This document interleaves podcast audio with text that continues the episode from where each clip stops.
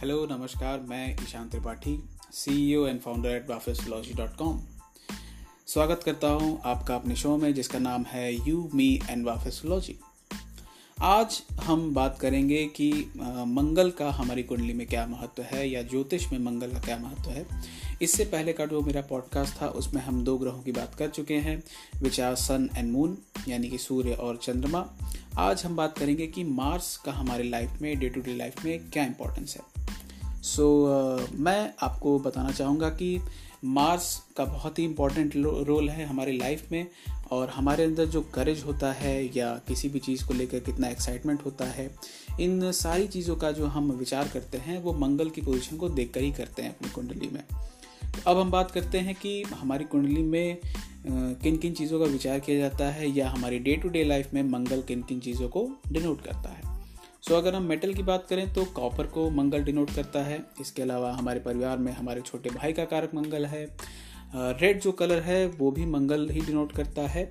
और जैसा कि मैंने रेड कलर आपको बताया कि मंगल डिनोट करता है तो इसी से आप रिलेट कर सकते हैं कि हमारी बॉडी में ब्लड और मैरो इन दोनों चीज़ को भी मंगल ही डिनोट करता है। इसके अलावा अगर हम बात करें तो जो आपकी भूमि है, यानी कि जो लैंड है, वो भी उसका भी विचार हम मंगल से ही करते हैं। और इसके अलावा जो आर्मरी है आपके पास अगर किसी तरह की, यानी कि जिसे हम बंदूक कह सकते हैं या इस तरह की कोई भी रिलेटेड चीज़ अगर है तो उसका भी विचार हम मंगल से ही करेंगे। तो अब हम आगे बढ़ते हैं। अगर मंगल आपकी कुंडली में शुभ है तो इसका क्या क्या इफ़ेक्ट हो सकता है? अगर मंगल आपकी कुंडली में शुभ है तो आपकी फिजिक जो है, वो काफ़ी हेल्दी हो सकती है, आप काफ़ी ज़्यादा फुर्तीले हो सकते हैं। और इसके अलावा आपके अंदर जो पेशेंस है, वो बहुत हो सकता है। और अगर आप डिफेंस में आगे अपना करियर बनाना चाहते हैं तो मंगल का, मज़बूत होना, मंगल का बलवान होना आपकी कुंडली में बहुत ज़्यादा आवश्यक है।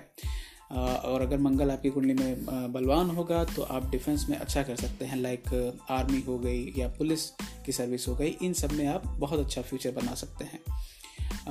इसके अलावा अगर हम स्पोर्ट्स की बात करें तो उसमें भी मंगल का होना बहुत आवश्यक है। अगर आपकी कुंडली में मंगल बहुत अच्छा है तो आप स्पोर्ट्स में भी बहुत आगे जा सकते हैं। तो ये तो बात हो गई मंगल के कुंडली में शुभ होने की। अब हम बात करते हैं कि अगर आपकी कुंडली में मंगल अशुभ है तो क्या हो सकता है? तो लाइकवाइज जैसा मैंने ऊपर बताया कि मंगल शुभ है तो आपके पास पेशेंस होगा। अगर मंगल अशुभ है तो यहाँ पर आपके पास पेशेंस की कमी होगी।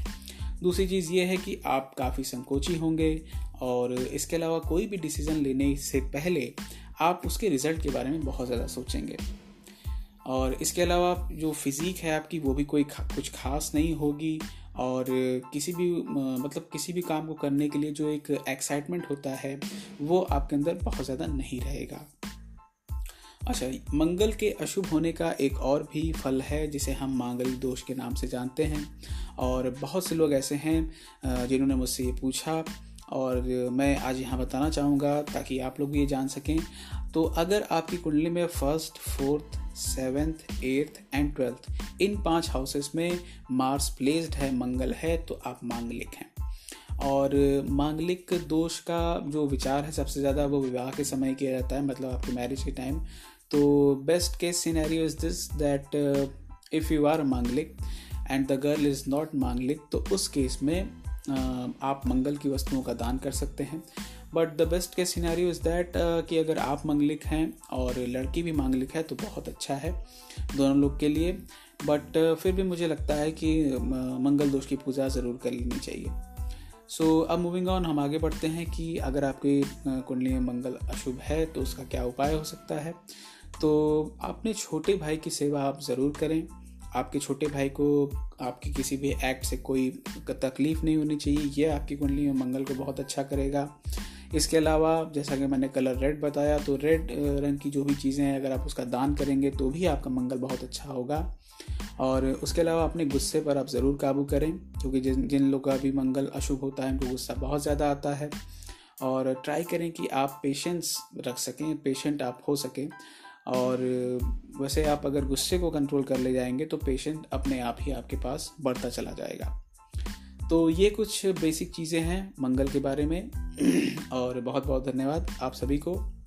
हमारी वेबसाइट है, आप वहाँ पर ज़रूर विज़िट करें वाफिसोलॉजी के नाम से। और वहाँ पर बहुत से ऐसे ब्लॉग्स हैं जो आपके लिए काफ़ी बेनिफिशियल हो सकते हैं, जो डे टू डे लाइफ में आप जिसका यूज़ करके आई आई मीन काफ़ी आप बेनिफिट ले सकते हैं।